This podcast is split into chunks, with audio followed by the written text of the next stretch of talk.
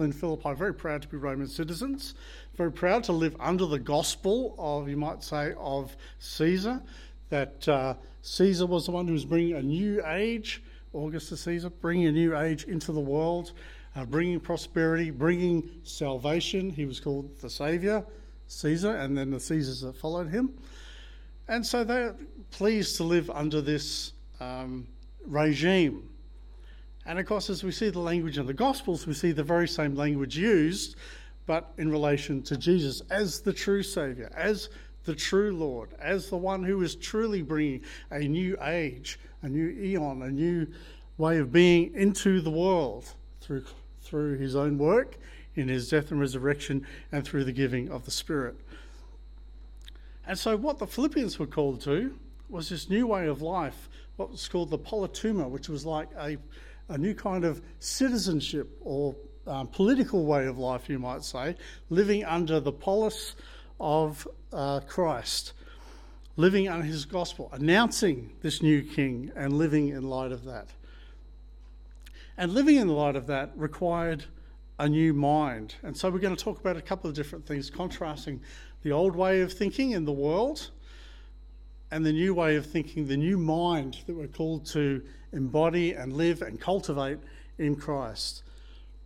And we saw that very first of all in Philippians chapter 2, where we have this idea of having the mind of Christ, the same mind that was in Messiah, Jesus, who did not consider equality of God something to be grasped and seized and held onto, but rather emptied himself. He became a servant, took on the form of a human being, and took on the form of a human being as a servant, obedient all the way to God, even to the death on a Roman cross, contrasting Caesar as Lord to Jesus as Lord, condemned by the Romans, dying on a Roman cross, but overcoming every form of power that uh, Rome and the world, the world, the flesh, and the devil, we might say, threw against him. He was the Lord who overcomes, and he is the true Lord of the world, given the name above every name. And this is fantastic news for us this is the news upon which we base all of our lives that actually that this man jesus is the one who has risen from the dead. God has granted him the name above every name and in him as a king we participate in that life. And as we know only god could have pulled that off. God himself was in christ. God is christ. Christ is god. Second member of the trinity is pulled off um, this amazing salvation on our behalf. But the lesson for us here that Paul wants us to grasp is we need to have the same mind, the same way of deliberating and thinking and evaluating our life. It's what we call phronesis. This is practical reasoning, the way that we actually think about our life and make all our important decisions is supposed to be in the same form as which Jesus himself did that. And what does that look like? Well, we saw after that that Paul himself bases his life, he's, he's secure in his salvation, but he also sees that his life needs to conform to Jesus as well, to know Christ, the power of his resurrection, and to participate in his sufferings. In the same way as Jesus was obedient in his suffering on behalf of God and proclaiming and living out the gospel, so too Paul um, sees the same thing happening for him. That he too will uh, join in the fellowship of Christ's sufferings, and then that unusual phrase that somehow attaining to the resurrection of the dead. That is just in terms of the conformity of his life. Not that he's hoping to work his way to the resurrection, but he wants his life to be so patent on Jesus' life that he can speak in the same way. That the suffering in faithfulness to God is pointing in the direction of a life that is faithful and attains the resurrection of the dead. He says he hasn't attained to all of that, but he's pressing on like a race, striving, striving actually to, to live in this regard, pressing on toward the goal to win this prize for which God has called him heavenward in Christ Jesus. There's two things about that, and I have banged on about this probably over the last six months. When he says calling me heaven, he's not saying he's calling me to go to heaven when I die. He's having an orientation towards heaven because, as we see at the beginning of Philippians 4, it is from heaven that we await the appearing of our Saviour Jesus Christ, who will transform everything. Our citizenship is in heaven. Our whole orientation is towards the rule of heaven over the world. It's not about leaving earth to go to heaven.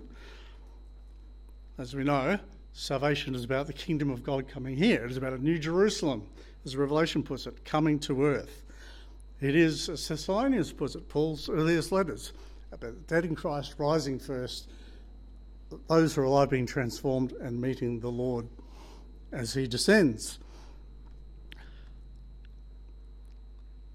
So our citizenship is in heaven. We're oriented towards heaven. But what does that look like? So in these last couple of chapters, I want to uh, say that Paul's example he sets as an example for us. That we too are actually supposed to um, invest our lives in the word of Christ, in his message, in his gospel, and to actually live in a way that all of our life is shaped by that reality. And that's important too as we come to Philippians chapter 4, because what we see there's a whole lot of different advice that's given to us. And if we don't see it in the context of this um, spreading of the gospel and the spreading of Christ's rule around the world, that actually what we see this um, statements that Paul makes, we can kind of take as kind of homey advice and sometimes really bad advice, the way that Christians sometimes use it. Um, kind of platitudes that you can stitch and put up on your wall, you know, verses taken out of context, um, kind of a Christian self help uh, solution to questions of anxiety and things like that. And what we want to do is actually slow down a little bit with some of that and say, what is Paul actually talking about? And how can I make sure that I don't misuse some of his advice as well? To take encouragement from it, but also not to distort it.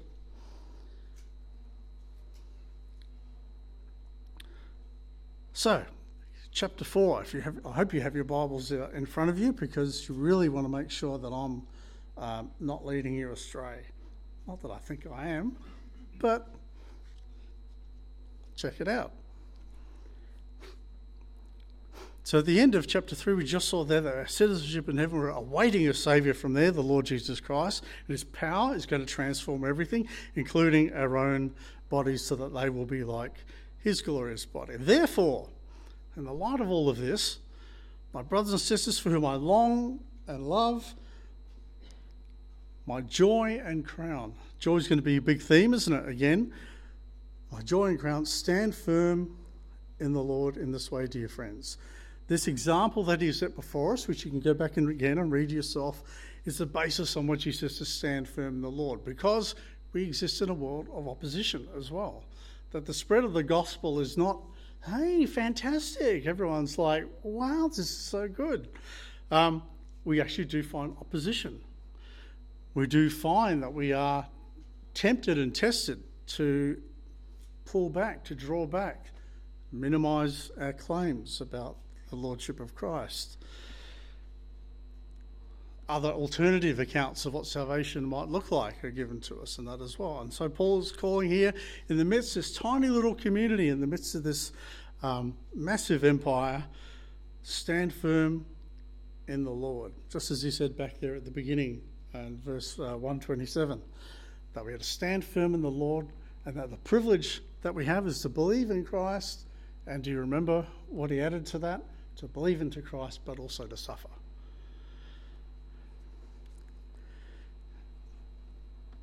That's not good news, is it? Paul says, no, this is actually a sign, actually, that this is, you are on the right track. You are following the right Lord. The one who suffered, you also will suffer. Jesus said the same to us. So stand firm in the Lord. If we need to have the mind of Christ and a mind of humility, we also need to have a common mind together if you're actually going to survive as a Christian community in the first century and the 21st century, we need to have a common mind. And so in verse 2, we actually have a problem here, which is of massive concern to Paul. And you know what? Paul doesn't often name names like this.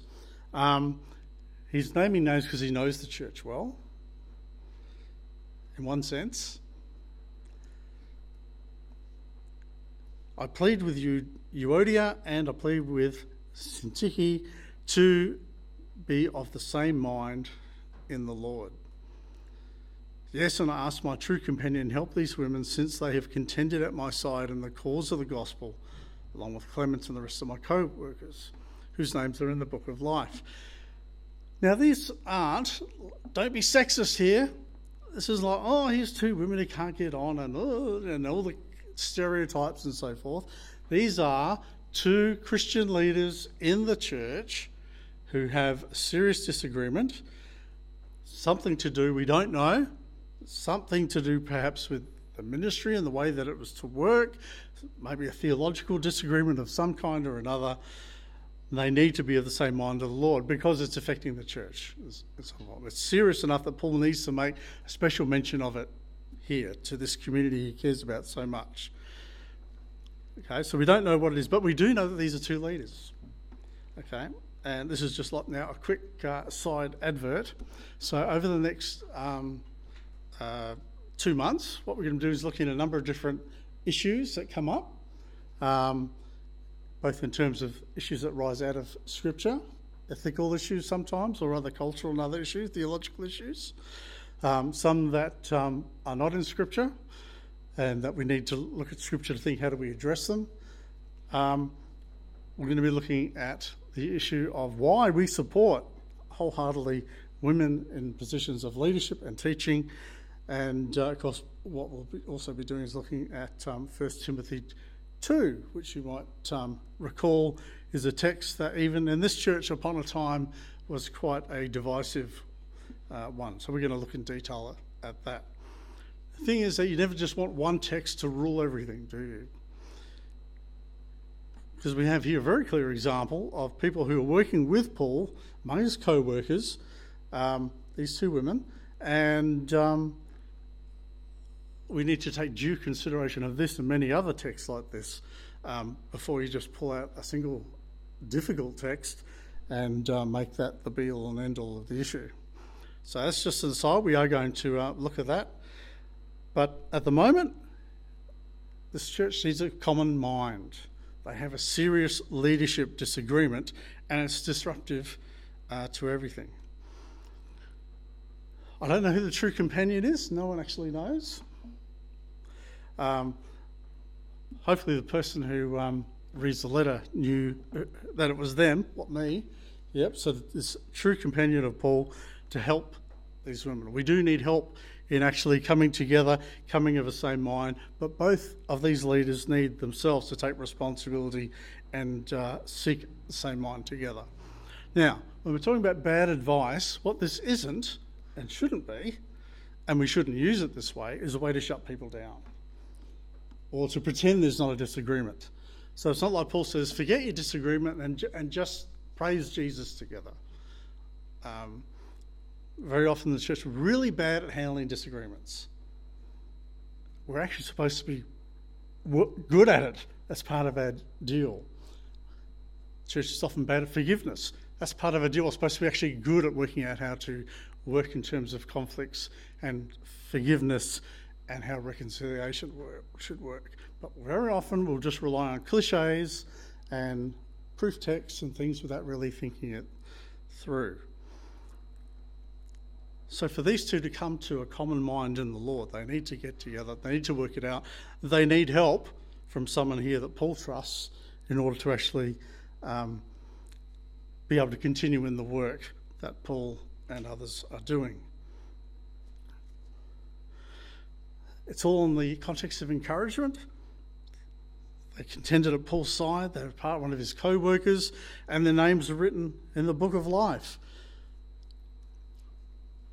So it's all about encouragement there in the context to, to do that. But we do need to have, where we have disagreements, and there are big decisions for the church coming up, and there might be disagreements about that. It is important that they are worked through well, that we don't ignore them, and that we actually seek to come to a common mind without shutting people down and without silencing uh, dissent. Amen? Good. I take that as a, like a, almost like you just wrote down in blood that if there is a um, signed name in blood, that if there's uh, any issues that come up in the next few months, that um, yeah, you're in to uh, make it work. Second thing I want to say here as we go on further in this chapter is that a Christian community, a healthy Christian community, needs to move from an anxious mind to the mind of peace. What does that mean? Again, you can see how that could immediately lead to a kind of a, a cliche or a, um, a denial of uh, anxiety and so forth. So let's not go that direction. But Paul says, verse 4 rejoice in the Lord always, because this big theme of rejoicing. Rejoicing is not, again, trying to um, convince yourself that there are things in your life that are a problem, but they're not really a problem. Just ignore them, la la. Just rejoice. Sing a couple of extra songs, um, happy songs. Yes, it's all good. But make your fundamental reality that you always come back to, that you always are reoriented to the Lord Himself, the Lord who has risen. Rejoice in the Lord always. And He says, I will say it again rejoice. He said it back at the beginning of chapter 3. Brothers and sisters, rejoice in the Lord. Because in the context of Philippi, with the opposition, with the tensions that now are within the church, the tensions in wider society, with um, the Christian movement in the middle of this city of empire, you need to be grounded in the important centre and to rejoice because of the achievement of Jesus, because he is in fact Lord, because he is risen, because he has given his Spirit. I say again, rejoice and let your gentleness, or even better, actually, there the word restraint, be evident to all, that is, to the community around. If you're actually getting pressure from people, you're not getting work anymore, you're getting slandered, or um, other things happening because you're a Christian and Romans are ta- other Romans are taking away your business or they're saying you can't be trusted, you're not loyal to the emperor, any different kinds of slanders, the temptation is goes right off to court, and um, or maybe you know some other action that we can actually take in order to assert ourselves as as a, um, a Christian group. And looking at this and looking at some of the commentators talking about this, I say the main theme here is actually is gentleness, but gentleness in terms of restraint in the way they, they act toward others, such that their difference, the difference that it is to be in Christ, is evident to all those who actually look on. That's a fundamental part of our witness, isn't it? Do we look different to the world around us? What is the shape of the life that we are called to, and how do we actually manifest or embody it um, to those around us? How is the difference of having the mind of Christ evident to all who look on? How are our practices giving witness to the kingdom of God before a watching world? So let your gentleness be evident to all. The Lord is near. Well, what does that mean?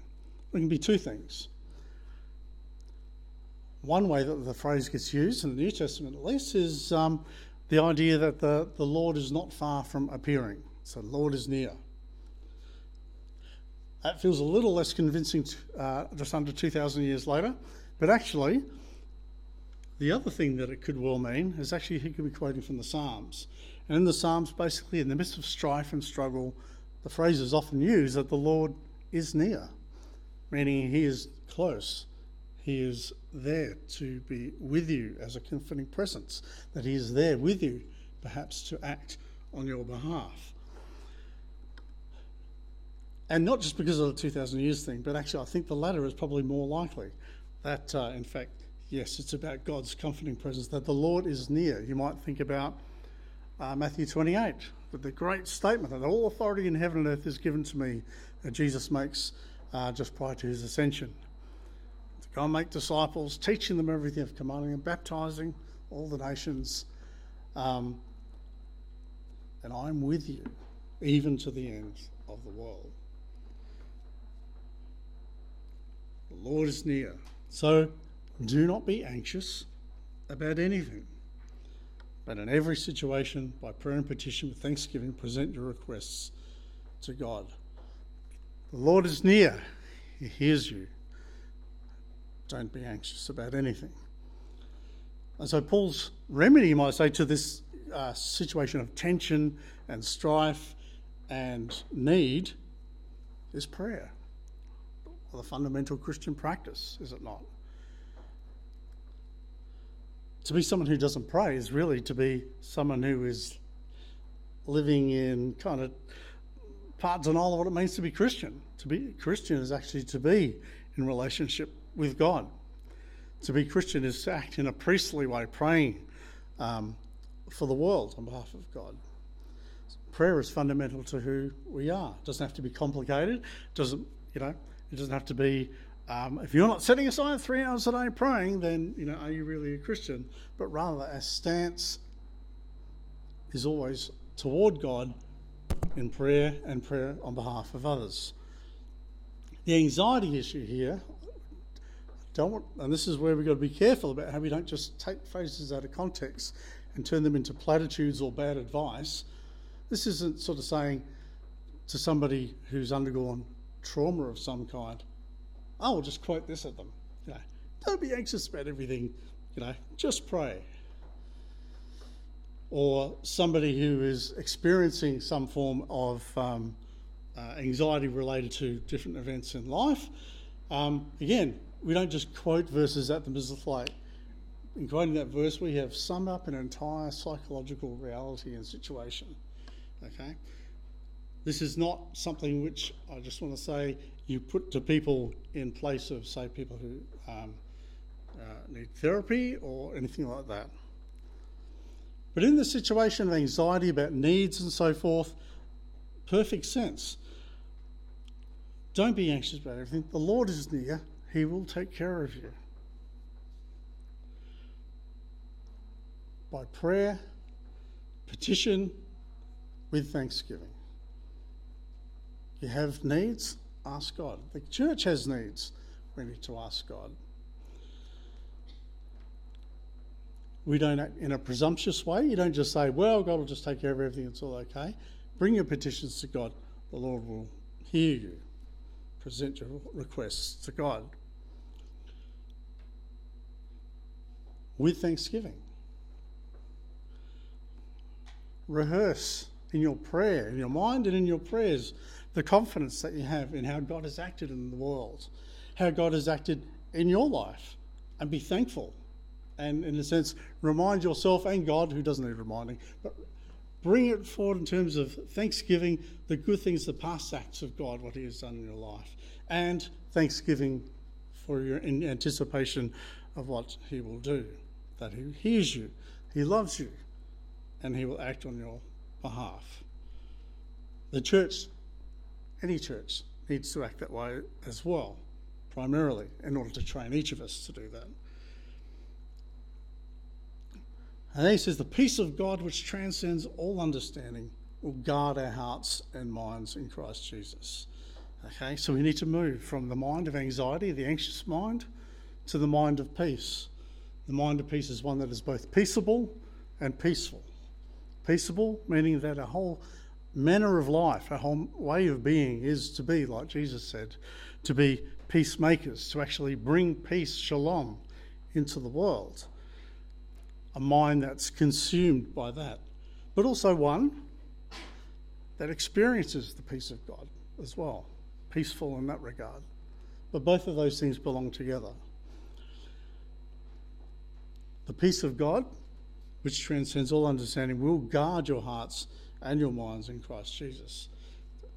Interestingly, drawing on the analogy the fact that he's under guard uh, at the moment with uh, Roman soldiers, and uh, drawing on that analogy, that in fact, yes, this, the peace of God itself will guard your hearts and minds in Christ Jesus from what? From the anxiety, from the strife, from the worry that comes from their present situation.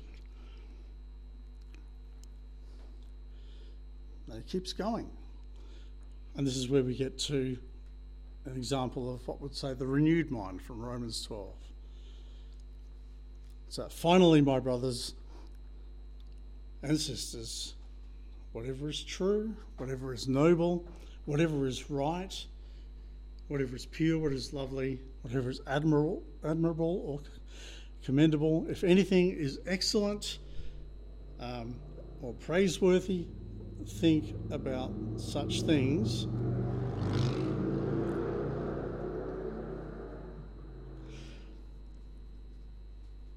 this is one of those things where you might say this is this would be very familiar to anyone living in um, Greek-speaking uh, world in terms of philosophy and so forth, but it has a very different meaning in the Christian context in some of these things. We need to actually discipline ourselves and take some control over our minds. It's not something that God will just do for us. Okay? We need to actually discipline our minds. We need to take control of the things that we actually reflect and contemplate on. And he says here, well, whatever is true. So things that are truthful. Think on those things. I think in our setting, where we often have misinformation and the whole post truth kind of thing, this is even more important than ever. Whatever is true, to have a commitment to truth whatever is noble, whatever is right or righteous. Think on those things, whatever actually is in conformity to how God wants us to live. Righteous means being aligned with that, both in terms of status and life. Whatever is pure, I mean, it's the language of holiness. Whatever the things are that, remember, that holiness is associated with God and life and the avoidance of death and sin and the things that pollute things that are pure. Have them occupy your mind. Whatever is pleasing, whatever is admirable, or you might say commendable, think on those things. We need to be self critical about the way that our minds work, the things that we allow ourselves to say, the things where we excuse ourselves, the way that we talk to other people, maybe grudges that we hold and things like that, and the way we talk about those sorts of things. We need to really discipline ourselves to think on the things that Christ requires of us. Whatever is admirable or commendable. And then whatever is excellent. And here's a word you don't see very often in the New Testament, but I think it's an important one. You might say virtuous. It's actually the word for arete, for virtue. Whatever is excellent in terms of character and virtue. Things that are praiseworthy, a life that actually shows good character. Think about those kinds of things. To be told that we have to think about those things also says that this isn't something that just will come naturally, necessarily. We need to actually put in the effort. We need to be self critical, allow others to criticise us uh, in a helpful way as well, to spur each other, provoke one another to good works. And, which is actually missing on a couple of um, tr- translations, think about such things and whatever you have learned or received or heard from me or seen in me, put this into practice. And the God of peace will be with you. So just notice there, the Lord is near. Don't be anxious. Pray the, the uh, peace of God, which transcends all understanding, will guard your heart and minds. Think on these things. Do the things that I've been telling you about, and the God of peace will be with you. It's all of these things in totality. Uh, Paul doesn't give us techniques to find personal peace. He takes us back to a person person of Christ. He takes us back to the example of following Christ, his own example and that of others, and then the call to actually do that ourselves. And the God of peace will be with you. Not that he's waiting for you to perform and then will show up, but rather he will be with you in your walk. He's there right with you. You're aligned with what God wants for you.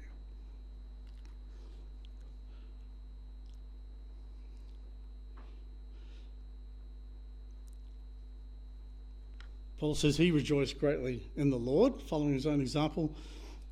Again, about the concern that we saw in the earlier chapters about how they had looked after him in every situation, um, that they had um, uh, provided for him a number of times, um, financially, materially, um, in his struggles. But he also brings his own example back here uh, again, that he knows what it is to be in need. He has learned um, a secret. I have learned the secret of being content in every and any situation, whether I'm being well fed, whether I'm hungry, whether I'm living with plenty, or I'm living in want. Whatever that situation, I can do all this through Him who gives me strength. So, yes, please don't quote that one out of purpose, uh, uh, context. Um, keep it to its uh, original purpose here that God does sustain us if we understand these things that Paul is saying, He will give us strength in order to be able to come through all these situations. But notice it's not just that Paul is living as the lone hero of faith, he relies on his community as well. He relies on God, but he's relying on this community as well to actually help and share. And he commend, has commended them through this whole letter about what they have actually shared. Not that I desire your gifts, but what I desire is that more to be credited to your account. I've received full payment and have more than enough. I'm amply supplied now that I have received from Epaphroditus the gifts you sent. They're a fragrant offering, an acceptable sacrifice pleasing to God. So note there as well in terms, and this isn't like giving offerings in church, but please do. But rather, this generosity of spirit, this actual material giving to support those in need and, and supporting uh, the work of the apostle is an act of worship. It is a sacrifice. It is a giving and offering to God which uh, is pleasing to God. But God refuses to be outdone. I don't know if anyone has ever tried to outdo God and one, I would say, no, you have not. God always comes back in some form to give grace that goes well beyond anything that you have sacrificed. He says, My God will meet all of your needs, church, according to the riches of his glory in Christ Jesus, both in terms of what they need now and ultimately in terms of that salvation, the riches of his glory, the age to come, the awaiting of the appearing of the Saviour from heaven. All of these things will be uh, supplied. Makes me think um, of uh, Jesus uh, talking to the disciples, saying, Everything that you've given up here will be given back to you, pressed down, shaken together, running over, will be given to you and in brothers and sisters now and in the age to come. So, our present sacrifices seem very little in terms of the recompense which we will receive now and massively more in the future and the age to come.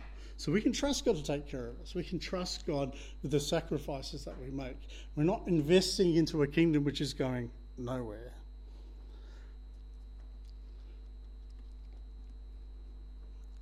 God puts it on the line for us to say, trust me, invest in what I'm doing, give your whole life, including what you own and earn, into this, and He will meet all of your needs.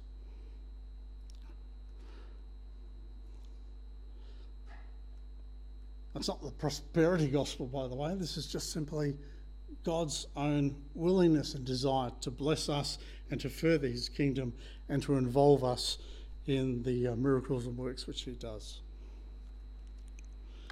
So, to finish with Paul, to God, to our God and Father, be glory forever and ever.